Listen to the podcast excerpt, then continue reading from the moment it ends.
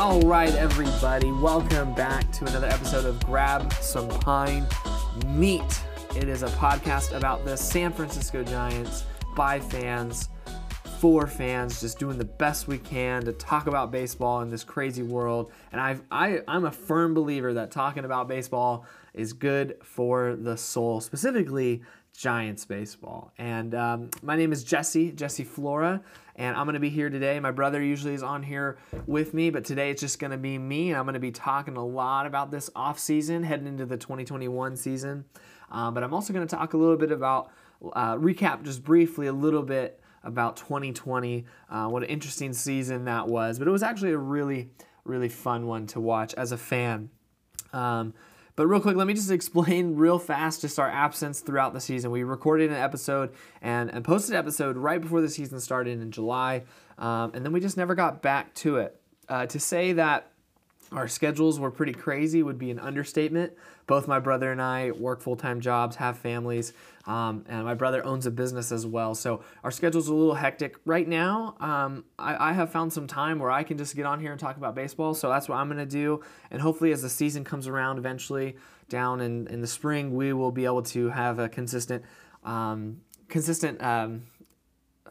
what's the word? I'm blanking right now. A consistency on our podcast coming out maybe once a week or every other week throughout the season would be fantastic. No promises, but I just love talking about baseball. So when I have time, I'm gonna do it. And I specifically love talking about Giants baseball. But yeah, let's get right into it and let's recap 2020, the short abbreviated 60-game season. That was a very it was just strange. I mean, we can't get around the fact that it was just a strange season. It's been a strange year, to say the least, and this season was strange. I mean, just from when we first heard they were going to postpone it, I was like, oh, they'll be back in April. It's fine. They'll miss a couple weeks and come back. And then we realized, oh, no, it's going to be a while. And then it was super frustrating as the owners and the commissioner and his office, how unorganized that seemed, the players' union, coming up with a deal. I'm like, come on, just play baseball. We need baseball right now. That was just a frustrating process. But once the season finally started going, which the Giants played their first game, I believe, on July 23rd, the day before my birthday, and I was very excited. It was like a birthday gift that the Giants were back. They started playing, and we'll just say the first half of the season was not great for the Giants, and my high hopes of them being a surprise team seemed to be withering away step by step, game by game, and then it really all came to a head when they went through that stretch against the A's, when they had the lead in almost all I think two of the three games they had the lead, and then they Trevor Gott gave up home runs to lose the game, and then I think they got crushed by the A's, so that third game, and then they went and lost in a walk-off fashion again to the Angels, and I just... They were sitting at 8-16, and I was just thinking, oh no. My whole thing about them being a surprise team had gone down the toilet. But guys, they turned it around. The fact that they went from 8-16 to be able to be one game shy of the playoffs is a pretty big deal. And that second half of the year was extremely, extremely fun to watch as a fan. The way they played, the way they pitched was incredible. Their pitching... The first half of the year was terrible. Their defense the first half of the year was terrible. Their pitching got it together a little bit towards the end of the year. They weren't perfect, but their bullpen improved tremendously. They went from probably the worst bullpen to actually, for a stretch of time, one of the best bullpens, which gives me hope for the future. Or we'll address the bullpen later. I definitely think it has some major holes that needs to be fixed. It's the biggest concern area for me and the Giants roster heading into 2021. But based on 2020, they got it together. Their starting pitching was here and there. There was some really good moments from Kevin Gausman. Drew Smyly, when he was healthy, looked very good. Cueto, up and down, but he's Johnny Cueto. I expect him to bounce back next year. Tyler Anderson looked really good, especially in the second half of the season. Guys like Trevor Cahill. So some of their some of their pitchers were very good, positives coming out of the season. Not collectively as a pitching group, not ideal. But the real big positive coming from 2020 is their lineup.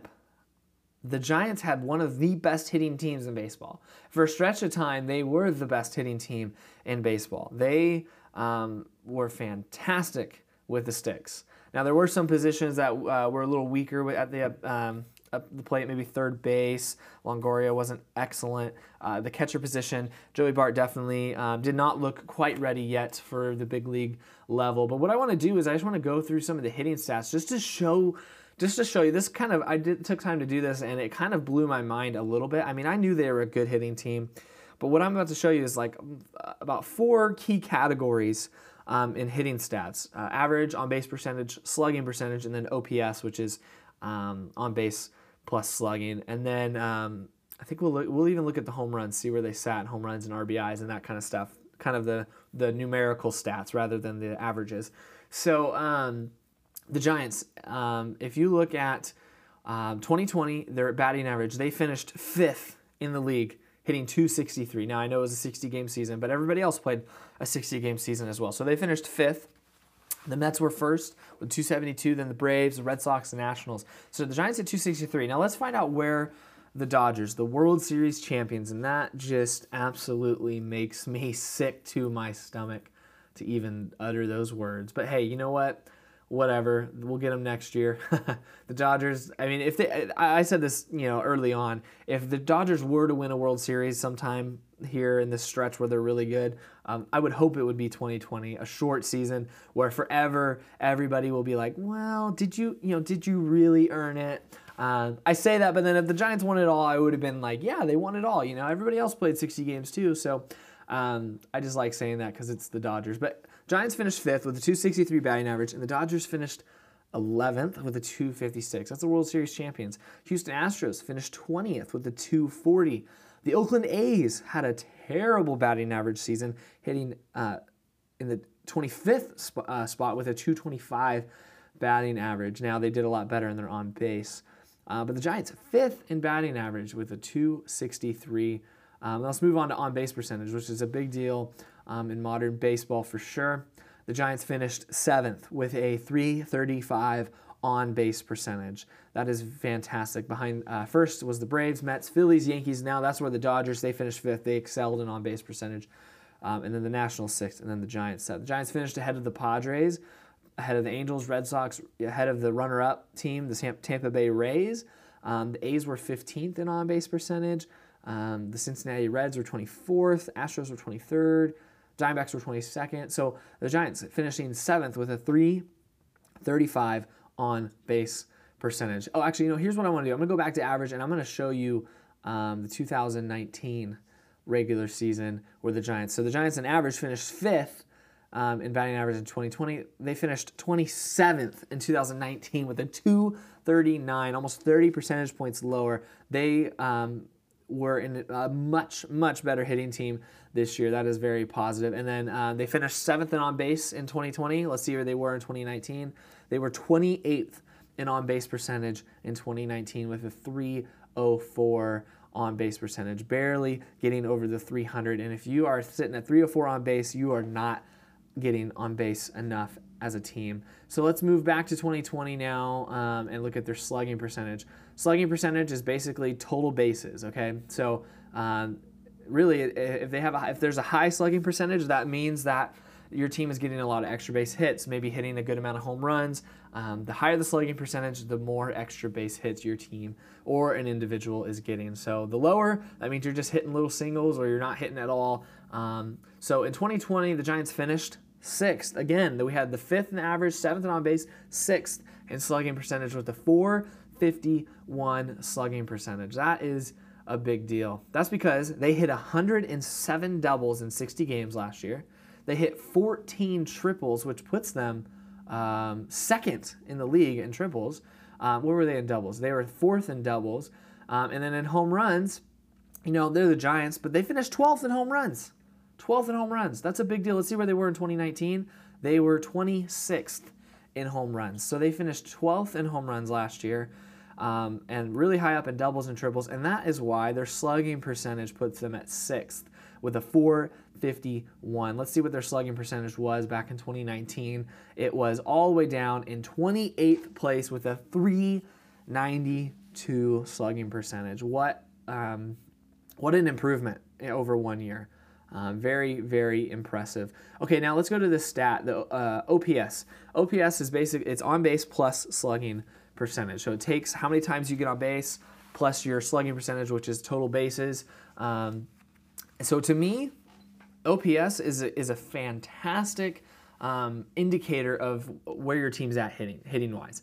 If you have a high OPS, you have a good hitting team. If you have a low OPS, you have a bad hitting team or an offensively weak team. And the Giants finished in OPS 6th with a 785 OPS. That is 4 percentage points below the New York Yankees. So the Braves were first, the Dodgers were second, because the Dodgers' slugging percentage is ridiculous. The Mets were third, the Padres were fourth, the Yankees were fifth. Behind the Giants are the Phillies, White Sox, Red Sox, Nationals, Blue Jays, Angels, Rays, the A's with all their power all the way down in 17th place with a 718, the Reds. So the Giants finished 6th in OPS, which to me tells me they were the 6th best offensive team in baseball. And if you are the 6th best offensive team in baseball, you should make the playoffs.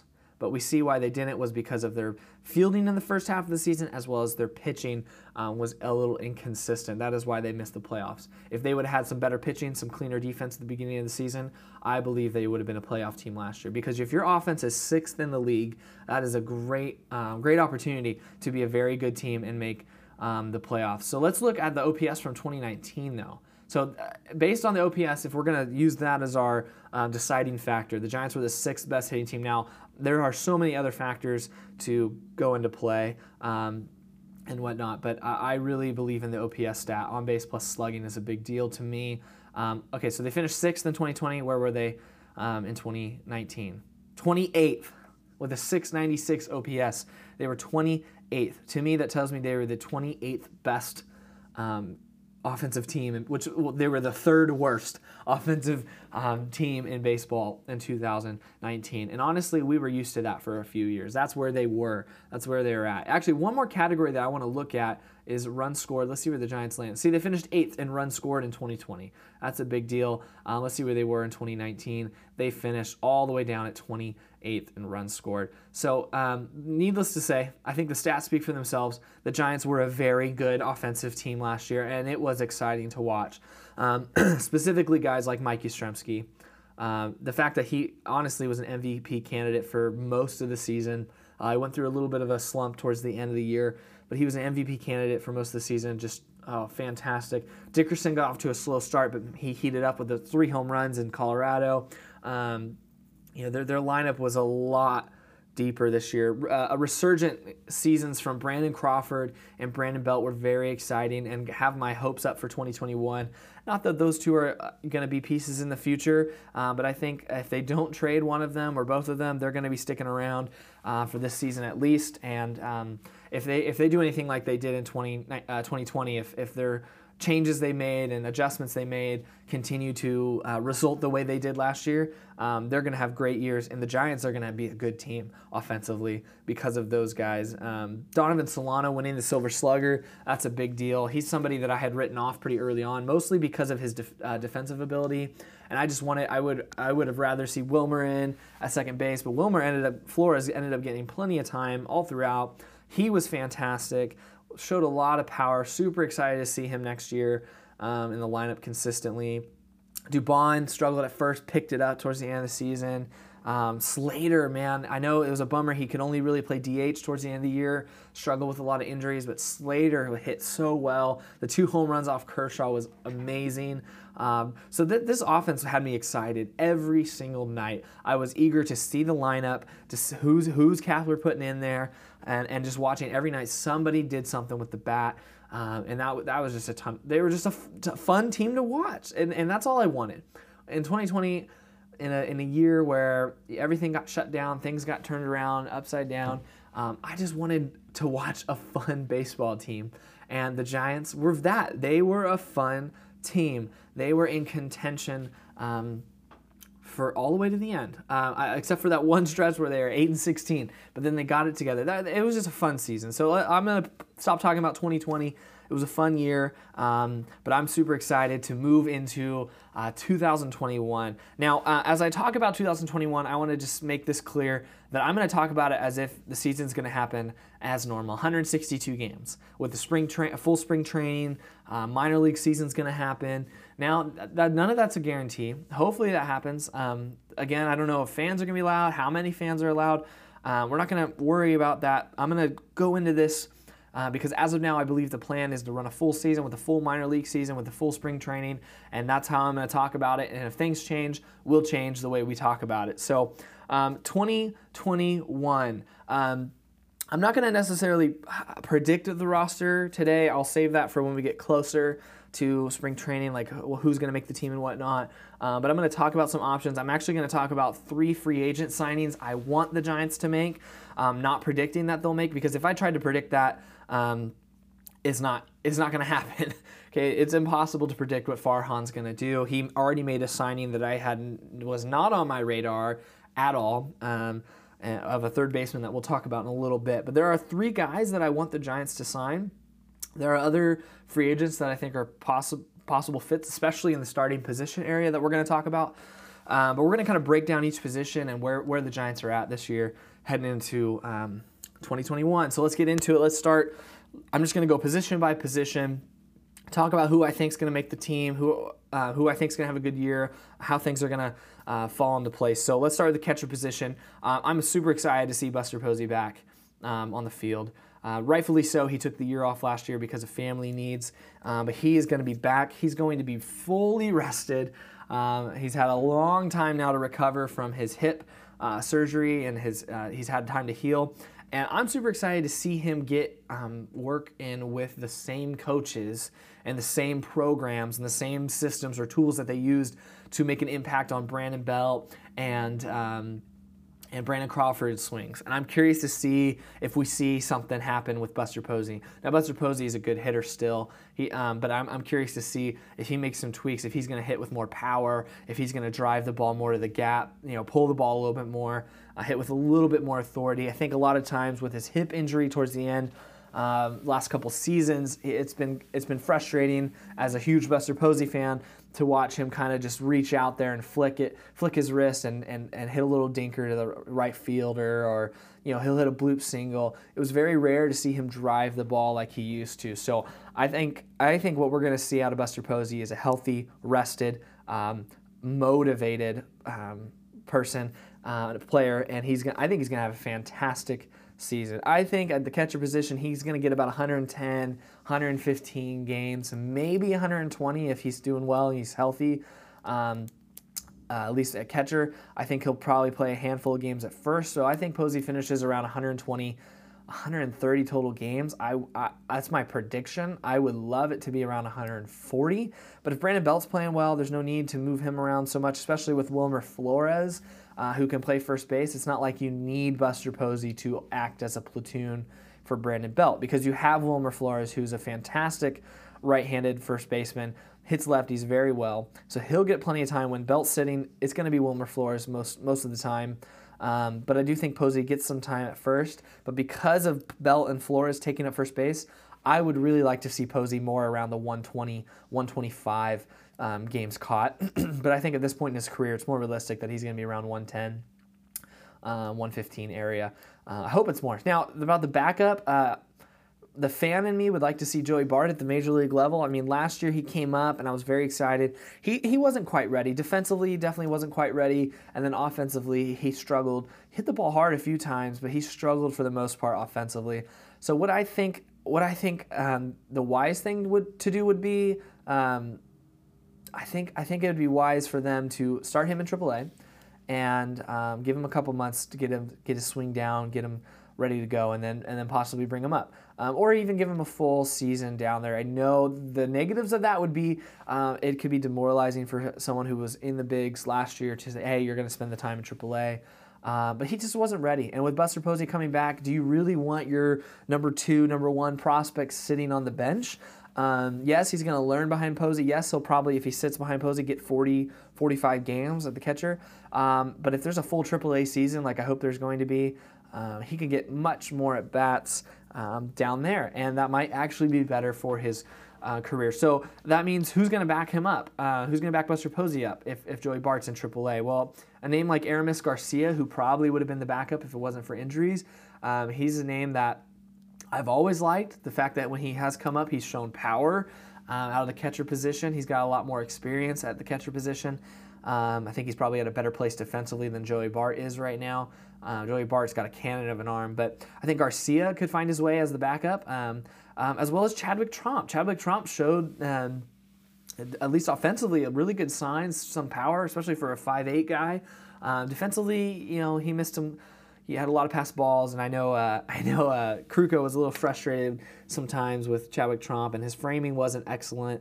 So I don't know. I mean, there's Tyler Heineman as well, but I don't see Tyler Heineman. The only reason I think they would have Tyler Heineman on their roster backing up Buster Posey is because of his left-handed bat. I believe he's a switch hitter, so he can hit left-handed.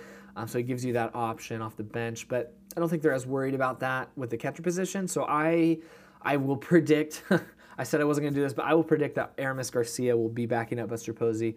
And if not him, I think it'll be Chadwick Tromp. Unless, you know, they could go out and sign a veteran catcher. I don't think they need to. I think that would be kind of pointless, especially if Garcia's healthy and you have Chadwick Tromp as well. I don't think you need to go out and sign another veteran. Okay, let's move over to first base. Brandon Belt had a phenomenal year last year in 2020. Really showed some incredible signs. Has me really excited. I've always liked Brandon Belt.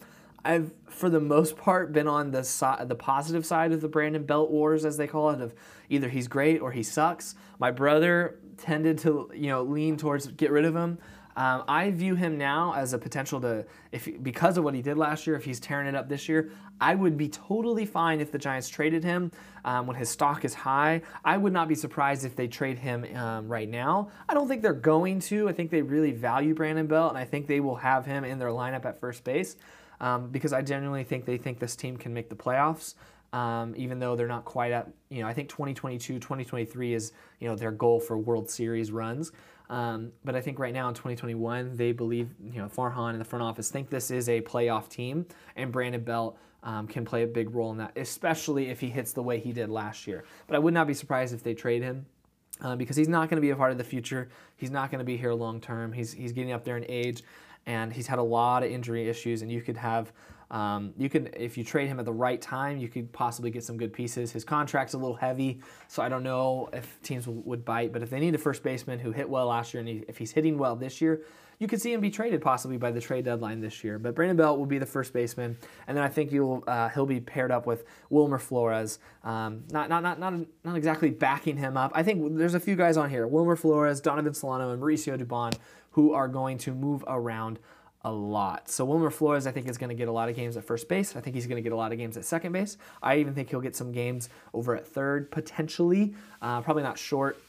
But Wilmer Flores is going to play a lot of games. So I'm really excited about Wilmer Flores. I think he should be in the lineup consistently. When he was in the lineup last year, he made a big impact. With the power, his power bat was fantastic. His power swing was consistent. He went through a stretch where he was, every time up to bat, he was hitting the ball extremely hard. He was, I can't remember. He went through a stretch. I think he hit a home run in 3 straight games. I could be wrong about that, or it was. Sorry, I'm trying to look up his stats, but my computer's acting up. I don't know if it was 3 straight games where he hit a home run, but it was a stretch of time where his power was just fantastic. I mean, and let's see how many games he played. 55 games, and he hit 12 home runs. That's some serious power in 55 games. 12 home runs. For someone who's not known for being this incredible power hitter. But the guy in 2017 had 336 at-bats, and he had 18 home runs. If he gets a full season, he could hit 30 home runs. But I think next year you give him about 400 at-bats probably, 350 to 400, and he could hit you 15 to 20 home runs. But he hit 268 with 315 on base. His slugging was 515. He's a career 750 OPS hitter. Wilmer Flores should be in your lineup. He's a fantastic hitter. He's a very clutch hitter as well. So he'll find a way, whether it's at first base when Belt's sitting or at second base, if you know they move people around. The challenge is then at second base, you got a guy like Donovan Solano. Before we move into second base and talk about Solano, I want to talk about the other options they have at first base, and someone who I don't think is going to make this team, especially now that the Giants have made a signing that we're going to talk about in a little bit, but that's Darin Ruf. Darin Ruf is an option at first base. He has a lot of power, and he's an intriguing bat, but his defense really hinders him. He's also listed under my depth chart at left field as well. If he makes this team, you'll see him back up at first base. You'll see him back up in left field. I don't think he'll get a ton of playing time. I think he'll be that power bat off the bench if he makes the team. But I just, right now, to me, I think it's not looking ideal for him at first base. Another name that could play first base is Austin Slater. He's another utility guy, and he's another reason why I think Darin Ruf should be a little worried right now about making this team, is because Austin Slater had a fantastic season last year when he was healthy. Okay, second base, Donovan Solano won the Silver Slugger Award. I was really, early on in the year, I was frustrated with Solano. I didn't really understand why he was in the lineup because his defense was so bad at the beginning of the year, and I just didn't see the upside of his bat. I thought, he's not a power hitter. This can't, his high average can't be consistent. But man, he proves me wrong. He absolutely proved me wrong and had a fantastic year. Won the Silver Slugger. For a while there, he was making a run at the batting champ, and I'm really excited to see what he does this year. Now, I think he's going to share time with Flores at second base, but I do think Solano plays a lot of games. I think he'll get some games possibly at shortstop, handful of games possibly at third base. I mean, it all depends on health. Somebody's going to get hurt, and so these guys are going to have to fill in certain areas. But I think Solano's going to get a lot of playing time, as well as Flores. Flores will split most of his time between first and second. Another name that can play second, that will move around the diamond a lot, I think, is Mauricio Dubon. We're going to talk a little bit about him, too, because there's a signing in the outfield that I want the Giants to make that would possibly change Dubon's role a little bit. But Mauricio Dubon will get some time at second base. Austin Slater is another name that can play second base. See, this front office really values versatility, and Austin Slater is an individual who can be versatile. So he could get some time at second base as well. So let's move to shortstop. I mean, I know based on the numbers of baseball, shortstop is 6, third base is 5, but we're just going to move to shortstop, then we'll go to third, and then into the outfield. Brandon Crawford had a great year last year. Brandon Crawford's another one that I could see them trading at the deadline this year if he's having a good year. But he, at least at the beginning of the year, I believe he's going to be their starting shortstop. And if he hits like he did last year, fantastic. His fielding was a lot better last year than it was the year before, and even in 2018, his fielding definitely took a hit those 2 years, but he improved last year. And his bat just looked good. He hit with more power. He hit with more authority. He was more of a threat. He was another one of those guys that 2017, 2018 was just roll over, grounder to second, grounder to first, grounder to the pitcher, pop fly. He just no power, no authority, hitting the end of the bat seemed like every single at bat. This year, that was a different story. Once he got settled in, he was driving the ball with power, with authority. He was a threat in the lineup. And he was very good in the field, too. So I'm very excited about Brandon Crawford. I think as a lefty, you'll see him at short most of the time. But then I think Mauricio Dubon, if you think about it, Mauricio Dubon is probably the only other guy in this team that can play a good shortstop. Donovan Solano cannot be trusted at short. I think he'll get a few games at short, but not a lot. Wilmer Flores doesn't have the range at short. He'll probably get more games than Solano at short if there's a need. But I think Dubon will need to play shortstop quite a bit when Brandon Crawford's sitting, and that is why they need to sign an outfielder, another person to play center field, because you're going to need Dubon to not necessarily platoon at short, but get a lot of games at shortstop.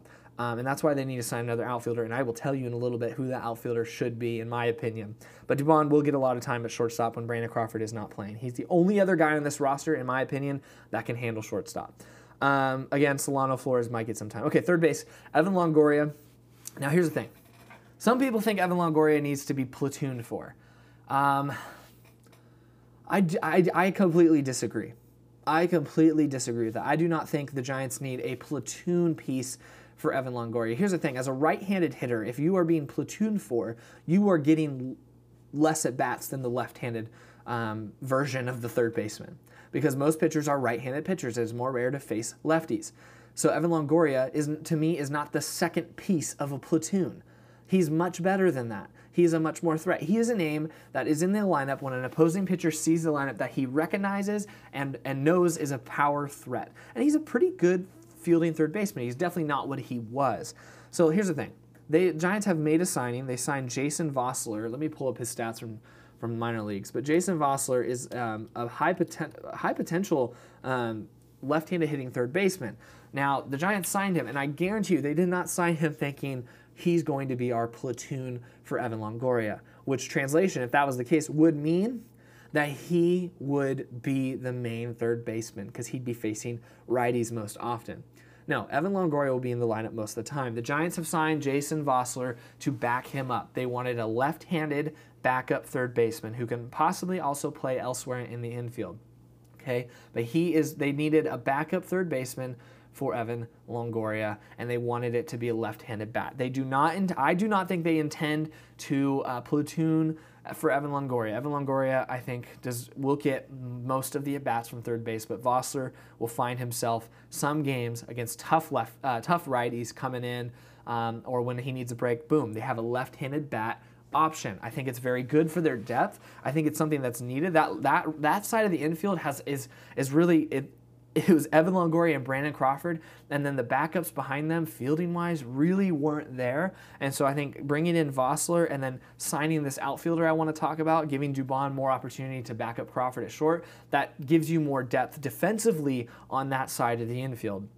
So Vosler in AAA last year, El Paso, in the PCL, sorry, in 2019, there was no AAA last year, but in 2019, he hit .291 batting average with a 3.67 on-base percentage and a 5.23 slugging. His OPS was 890, almost hit 900 OPS. He hit 20 home runs in 375 at-bats, 20 home runs, 63 RBIs. He has hit, in 2018, he hit 23 home runs and 471 at-bats. In 2017, he hit 21 home runs. So this guy has some power, which is exciting. To have a left-handed third baseman off the bench with some power, that I'm excited. Yes, he's only played in the minor leagues, but so did Mike Yastrzemski. That's the thing about Farhan that really I really value is the fact that he is aggressive in finding guys that nobody knows about that have potential to be real impact players. Now, yes, he's gonna fail sometimes in those signings. Think Connor Joe. Okay, some of those guys that he, you know, his wanting to be his potential Max Muncy are not going to come through, but Mike Yastrzemski did. All of a sudden, they signed Mike Yastrzemski, some no-name that's been sitting in, I mean, I guess it's not a no-name, his dad's Carl Yastrzemski, but a player that's been sitting in the minor leagues for years, and all of a sudden now they have an MVP candidate, one of the best players in the league, in my opinion.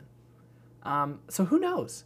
I like this signing. I think it initially adds to the depth, and maybe he pans out. He's had some good numbers in minor leagues, so I'm excited to see him. I think he makes this team. Yes, they gave him a major league contract.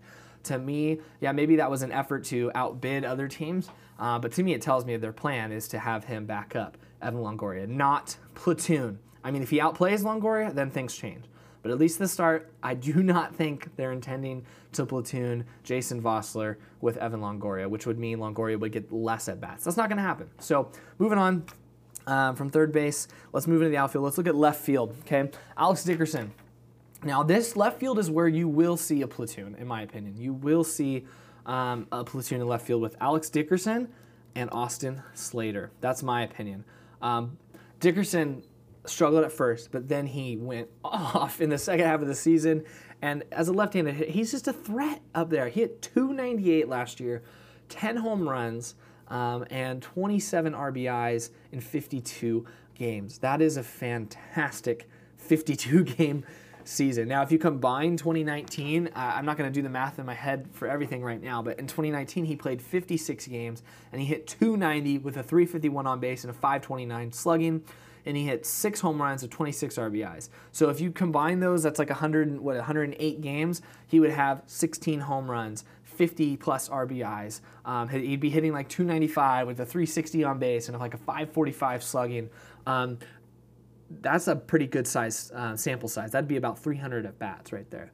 And that's about what you'd probably expect him to get. He'd be the left-handed version in that platoon, so he'll get more playing time than Austin Slater would, which is fine because I think they plan on moving Austin Slater around here and there as long as he's healthy. So Dickerson would need to take more of the load. But also because of Dickerson having a track record of injury, you only probably want him to hit 350 times, come up to have 350 at-bats. But that sample size right there of 2019 and 2020 shows you a very productive left fielder. Yes, his defense is not ideal. He kind of looks awkward out there, but I don't think he's a liability. I don't think he's this player, like when you throw Brandon Belt in left field like they did a few years ago, that's a liability. I don't think Alex Dickerson is a liability. I think he's an okay defender. He's got an okay arm, but the upside of the bat is really intriguing. So he will be your left-handed version of the platoon, and I really think Austin Slater will be your right-handed version of the platoon, but Austin Slater could also find at-bats in right field when they need to sit Yastrzemski. He can also find at-bats at first base if they need a first baseman, which is a much lower chance there, even at second base as well. But Austin Slater will be your right-handed, and that's the thing. Then where do you put Darin Ruf? See, Darin Ruf maybe outworks Austin Slater. If Austin Slater isn't healthy, then Darin Ruf becomes that right-handed platoon for Dickerson. But then Ruf is not that great of a defender either. So I feel like Slater gives you more versatility. Ruf is kind of stuck to left field and first base. So he doesn't have the... Austin Slater definitely has the advantage there with versatility. So I think there's a battle between Slater and Ruf for that right-handed bat of the platoon in left field. I don't think they're planning on getting anybody with a great defensive ability out in left, so that'll be interesting to see. I mean, even if it is Darin Ruf, that's a good power option from the right side. So left field's looking good for me, at least power-wise. Let's move into center field, and this is where I'm going to tell you our first of three free agent signings that I want the Giants to make this year. Okay, two of them are pitchers, so we'll get to that in a little bit. But the first one I want to talk about is I think he's a fantastic fit, and actually I think the Giants have been wanting him to be a fit for a long time now. And I think, this is my one of the three that I think has the best chance of it actually happening. I think the Giants should go out and sign Jackie Bradley Jr. Okay, Jackie Bradley Jr. is not a superstar, but he is a left-handed hitting, very good defending center fielder who actually has had a lot of power surges in his career and had a very good hitting year in 55 games last year. Okay, here's the thing. Mauricio Dubon, I think, calls for a platoon in center field. He actually did pretty good defensively in center field, and his bat came around pretty well last year. But I think they need a platoon for a couple reasons. One, because I don't think Dubon is demanding everyday, status. I do think he'll get a lot of playing time. But two is what I talked about earlier. I think it is so important that you have a right-handed option at shortstop, someone who can defend well at shortstop, and that is Dubon. By signing Jackie Bradley Jr., you give Gabe Kapler the flexibility to sit a Brandon Crawford and put a right-handed hitting Mauricio Dubon in at shortstop who can handle that position. You're not forcing Kapler to throw a Donovan Solano at shortstop. And you're not forcing Kapler to say, okay, we're going to sit Crawford, let's move Dubon to short, and let's move Yastrzemski to center field. Now, Yastrzemski's a great, I think, a good right fielder. I don't think he's meant for center field. I think Dubon is a better defending center fielder. But if you sign Jackie Bradley Jr., now all of a sudden you have a platoon piece in center field. You can throw Jackie Bradley into center field. You can leave Yastrzemski in right, and you can throw in Mauricio Dubon when you need to sit Crawford at shortstop. And he can handle. He's not as good of a defender as Crawford, and he's not a great defender at shortstop, but he can handle that position much, much better than a Donovan Solano or a Wilmer Flores. So I think this signing of Jackie Bradley Jr. could open a lot of doors, and I think it could really complete the depth that you have in your offense. So Dubon last year, who I think should be the right-handed bat in the platoon, played 54 games. He had 157 at-bats. He hit 274, 4 home runs, 19 RBIs. I think a full season, I think he almost plays, to me, he probably plays 140-plus games with how many times he'll play at short and center. I think he plays, 130, 140 games. And I think he could hit 15 home runs. I think he hits around 270. I think that's the kind of player he's going to be. He's twitchy. He plays the game with a ton of energy. He's someone you want on your team, someone you want in your lineup. He can be a threat. He can run decently well. So I think Dubon's going to get a lot of playing time. He's a very exciting player for me, for the Giants' future. I think he'll be a part of the Giants' future for a long time. But I definitely think the signing of Jackie Bradley Jr. almost, to me, completes this lineup. I know it sounds cheesy or dumb that someone like that who's not this great superstar or whatever or power hitter completes his lineup, but I think he's exactly what this lineup needs. A lineup that was, like I said, 6th in baseball last year doesn't need a superstar to come in. They need a role player who can provide more depth for the manager to make more accurate decisions and platoons and set people up with the right pitchers at the right time. So Jackie Bradley Jr., 55 games last year, he hit .283. Batting average with a .364 on-base percentage. That's a very high on-base, a .450 slugging. His OPS was .814. In 55 games, he hit 7 home runs with 22 RBIs. Now, the year before, his average and everything else was a lot lower. His on-base was still .317. His slugging was still .421 in 2019. He hit 21 home runs, 62 RBIs, but he only hit .225. 2018, he hit .234 with a .314 on-base, a .403 slugging. Only 13 home runs with 59 RBIs. Now, in 2017, he had 17 home runs, 63 RBIs, .245 batting average, .323 on base. In 2016, he had 26 home runs. That's his most power that he's shown. He played almost a full season, 156 games there, 87 RBIs, .267 batting average, .349 on base, .486 slugging. So high end, if you get him and he plays at a high level, I think you see him hit around .270 with about .333 to .350 on base, with around a .450 slugging, with 20 to 25 home runs, 60 to 75 RBI range, and he plays a great center field. That's if you played him a full season. I think you can get him for an affordable price, and I think he can complete this lineup and the depth of this offense, and I would be very excited if they signed him. No, he's not a superstar, but he is a quality center fielder who has some power, who has some good upside at the plate. Yes, he definitely has downside. He could hit .220 or .230, but consistently in the seasons where he's done that, his on-base has remained in the around .315, .320 range. Even when he's hitting poorly, he's still getting on base at a decent clip. He's a career .732 OPS, and that is not bad. That is pretty good. So I'd like them to sign Jackie Bradley Jr. I'm not going to make a guess at how long, how much. I don't know that stuff. The Giants do have money to spend, though, and I think he's an affordable player. And then I think behind those two, if you need to throw Yastrzemski in center field, you can. Speaking of Yastrzemski, let's move to right field. Yastrzemski is an everyday player on this team. Yastrzemski should play at least 155 games if he's healthy. Preferably, he should play 162 games. Mike Yastrzemski is an everyday player. If he gets a full season, and he plays at the clip he's been playing at, he's going to hit 30-plus home runs. He's going to be a top 5 MVP candidate. Mike Yastrzemski should be in this lineup every single day. He's your star. He's your guy. Him and Buster Posey are your guys that should be very consistent. Okay, I know Posey coming back from a long stretch out of the game, it will be a little different. But Mike Yastrzemski, you need him in your lineup. He does not have a platoon. He has Austin Slater backing him up at right field. If you need Austin Slater to come into right field, or you could always call up a Steven Duggar if there's health issues or something like that. But Mike Yastrzemski in the lineup every day. We don't need to talk about it more. There's some fringe position players that I think might. Probably are going to miss out on this roster, and but they're interesting to talk about that could find their way up throughout the season. Daniel Robertson, a middle infielder. Luis Basabe, an outfielder who they got last year. He's got potential to find his way on this roster throughout the season. Jalen Davis, I think he's going to be one of those like John Bowker guys that just never pans out. So much power in the minor leagues, and then nothing happens. So, but apparently he can play center field, so who knows? We may see Jalen Davis. Steven Duggar, I think, will be that up-and-down guy. I think if there's health issues in the outfield, they're going to pull up a Steven Duggar because of his defensive ability. And Steven Duggar, what you see is what you get. He's going to be that guy for his whole career. All right, I don't think there's a ton of upside offensively with him, and I don't think there's a ton of downside. I think he's just going to be that guy that he's been, and I think he'll find his way into 20 games this year, depending on health and everything like that. So those are some fringe position players. I might have missed some. If I did, I apologize. Let's quickly move into the pitching. It's going to be a long episode. I just can't stop talking about baseball. I love it so much.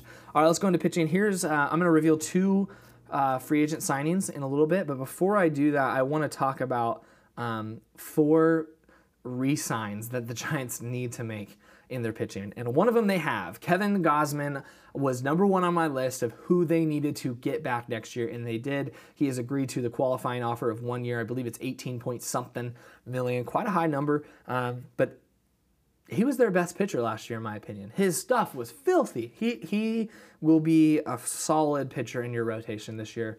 I'm very glad they re-signed him. The second guy that I want them to re-sign is Drew Smyly. Yes, he had some health issues last year, but when he was healthy, he was fantastic. I think Gausman and Smyly are key pieces if you want to make the playoffs, if you want your rotation to be solid. They aren't risky signs because they are proven veterans who have been consistently solid in the middle of the rotation throughout their career. Kevin Gausman was a first-round draft pick years ago. He's shown great ability in the bullpen. I think he has the ability to be a solid number two, number three starter. And then who knows? He's got the stuff to be a number one. So we'll see what happens with Kevin Gausman this year. I'm very excited, but I do think they need to pair that up with the lefty, Drew Smyly. And then another lefty that I really need them to want them to resign. Yes, he's getting old, but you need him in your bullpen. He's a consistent veteran that has been solid from the left side, and that's Tony Watson. I really think the Giants need his veteran presence in the bullpen, his lefty arm. Actually, the Giants have a lot of lefties next year, which is going to push out a couple lefties who aren't going to make the team because of that, but I think they need to re-sign Tony Watson for late inning lefty work. And then lastly, for a long relief, in this league, in this day and age, you need a good long relief pitcher, and I would love for the Giants to re-sign Trevor Cahill. Yes, maybe Logan Webb or Connor Minez or Andrew Suarez or Tyler Beede, if he's healthy, can come fill that role. But I would like them to give Trevor Cahill a shot at it. Trevor Cahill looked very good last year for me in the Giants uniform out of that role. He started some games as well. I would love to see Cahill in that long reliever role. That would be great in my opinion. Okay, those are the four key re-signings, and the Giants have done one of them so far. I'd like to see the next three as well. So I'm going to operate with my expectations next year that they do make those re-signings. I could be completely wrong, and so I'll talk about alternate options. But your rotation, I think you got Johnny Cueto up front. Yes, he didn't look great last year. Actually, Kevin Gausman might be your best pitcher, so maybe Gausman starts the year at the number one spot, but I think Cueto will be the number one because he's Johnny Cueto. So, and then I think I'm going to go right-left here. Kevin Gausman's a better pitcher than Drew Smyly, but I think Drew Smyly sits into the second role because of his lefty option. And then you go Kevin Gausman third. And then here's my second free agent signing that I want to talk about. And there's more options here. There's a lot of starting pitching options out there that the Giants can mess around with, but I would like the Giants to sign the lefty James Paxton. James Paxton has been a phenomenal pitcher for most of his career. He had issues with the Yankees. He had injury issues with the Yankees. He's someone that I think you can sign on a one-year deal for cheap to have a bounce-back year in your uniform and make a big difference. There's other names out there as well. Jose Quintana, Rick Porcello's available. You've got a guy who another injury guy in Corey Kluber is available. I don't know. I mean, Taiwan Walker is available as well, so I could see them signing any of these guys. There's a lot of potential guys that they could sign.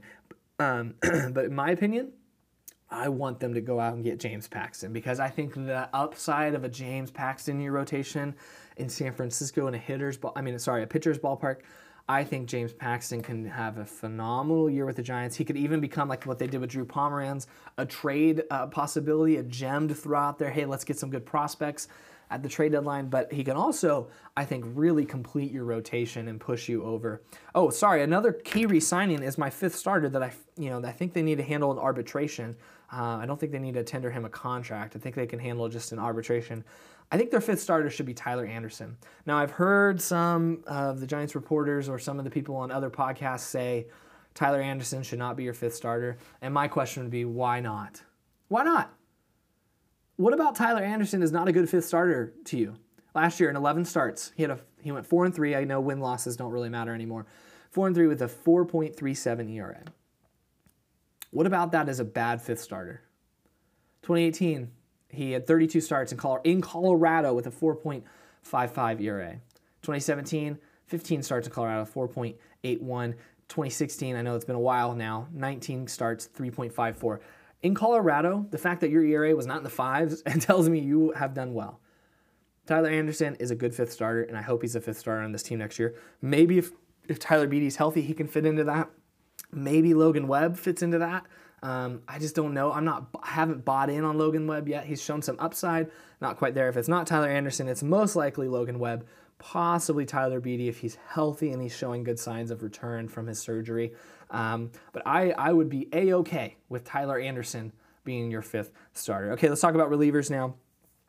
Some fringe starting pitchers, I just mentioned them, are Tyler Beede, Logan Webb, Connor Menez, Andrew Suarez, you know, guys like that. Not sure if they're going to make the team. Probably won't. Possibly if they don't sign Drew Smyly, then you're going to see probably Logan Webb on this roster. If they don't re-sign Tyler Anderson, then you might see Logan Webb and Tyler Beede, depending on Beede's health. So we'll see what happens there. But if they sign Gausman, well, they did sign Gausman. If they sign Smyly and they go out and get a free agent pitcher and like Paxton or somebody else, and they re-sign Anderson, then I think your rotation's set right there. Okay, bullpen. Bullpen-wise, let's go right here with Trevor Cahill as your long reliever. That's what I want them to do. Then I think you got a few lefties. I'm going to start with I'm going to kind of go in order of where I think people are going to land in position in the game. So you know, your middle relievers are going to be a lefty. Harlan Garcia was solid last year. There's one right-handed pitching spot available, in my opinion, in the bullpen. And it's between a few guys. It's between Trevor Gott, who had some rough patches last year, but I have not given up on Trevor Gott yet. Okay, he has shown some signs of being a quality relief pitcher. Some rough go last year, so he may not find his way in the bullpen. It's between Trevor Gott, Rico Garcia, Sam Coonrod, and Shaun Anderson. I think all those guys are fighting for one spot, as long as the Giants re-sign Tony Watson, and I do think they're going to sign one relief pitching free agent, and I'm going to predict one in a little bit. So because of that, I think all those guys are fighting for that one spot, at least on opening day, and I think they'll all find their way in. Okay, Tyler Rogers, they're very high on Tyler Rogers. They love Tyler Rogers. He will be on this team as a righty. Another lefty that will make this team is Wandy Peralta. Wandy Peralta was fantastic last year. Very excited about him being back this year. I'm not exactly sure. I think he's arbitration, so I think they'll handle that there. I'm not really sure exactly. Some of these guys might not be back next year. I don't have the knowledge of that right away, so I apologize if I'm wrong on that. So Wandy Peralta will be another left-handed option. All right, and then now another right-handed pitcher who is coming back from an injury that I am so excited is coming back. He is possibly my favorite relief pitcher on this team, and that is Reyes Moronta. Reyes Moronta will be a late-inning relief pitcher for this team. He has closer potential. He's not going to be the closer because they're going to sign someone who can close. Reyes Moronta will be the right-handed late-inning pitcher with Tony Watson. Also, he will be the left-handed late-inning pitcher. Those guys will either handle the 7th or the 8th most of the time, with Tyler Rogers getting mixed in there as well. But Reyes Moronta, his stuff is filthy. I am so excited to see him back on this team. So got Reyes Moronta as a late-inning relief pitcher. Hopefully he comes back healthy and throwing junk, just like he was before his injury. Again, I'd mentioned Tony Watson. Re-sign Tony Watson. Come on, get that veteran lefty in the mix still. And here's the last signing. This is the most expensive signing, in my opinion. The Giants need a shutdown arm in the bullpen. Usually I'm not high on signing closers. He hasn't been a closer most of his career, so he could fit in other roles, but I think he would fit well in the 9th inning, and that is Liam Hendriks. The Giants, I think, should go out and sign Liam Hendriks. You're going to have to spend the most money on him. He has been filthy the last 2 years with a sub-2 ERA. He's been a closer the last 2 years. Has been very good for the A's. Liam Hendriks, I think, should be signed by the Giants. And now, if you look now, looking at that with Liam Hendriks, with Reyes Moronta coming back, with re-signing Tony Watson, all of a sudden this bullpen looks very good. All of a sudden, this bullpen, which was probably your weakest spot on the team last year, maybe your starting pitching, all of a sudden your bullpen looks very good, and your starting rotation looks pretty solid with the potential of being really good. I think if they sign an upside starting pitcher and they re-sign some key pitchers, and then they go out and sign a Liam Hendriks caliber pitcher out of the pen, and you get Reyes Moronta back into this pen, all of a sudden I think this rotation and bullpen is pretty good. And now you couple that with your offense, which will be solid. I think in 2021 we could see a very solid San Francisco Giants team. I do not think they will win the division. I think they will. They will be able to make a run. With this roster, if they make the right moves in the offseason, they will be able to make a pretty solid run at the playoffs. And when you get in the playoffs, who knows what happens. Not out here saying the Giants are going to win the World Series or anything, but I think this team will be very competitive. You will have a top 10 offense, and I think if you make the right moves, you can have a top 10 pitching staff as well, which is a recipe for a very good team and a recipe for a very fun season. So those are kind of the direction I want the Giants to go. I think they can go in. Some pitchers, relief pitchers that may find their way into some games this year are Caleb Berriger, Rico Garcia, Sam Selman, Sam Coonrod, and Shaun Anderson. I mean, there's more as well that I probably left off this list. But I think with re-signing Tony Watson, all of a sudden Berriger probably loses his spot because you already have Harlan Garcia, you have Wandy Peralta, and Tony Watson. You don't need a fourth lefty out of that pen, in my opinion. If they don't sign Liam Hendriks, then maybe... you know, maybe Berriger does make the team. Maybe Coonrod makes the team. Maybe Garcia or Shaun Anderson. All these guys are going to be kind of fighting for one spot. So it'll be interesting to see. Yeah, all right, I'm going to close because I've been going for like 55 minutes. So if you've stuck through, thank you for sticking through. Go ahead and subscribe. Leave us a review. Would love for you to be a weekly. Well, if we're consistent enough to be weekly, I'm gonna try. I had so much fun doing this. That's why I went so long. So love for you to get connected with us on a consistent basis. Again, this is the Grab Some Pine Meat podcast.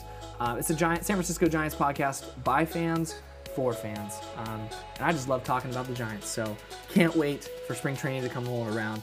I will see you guys next time.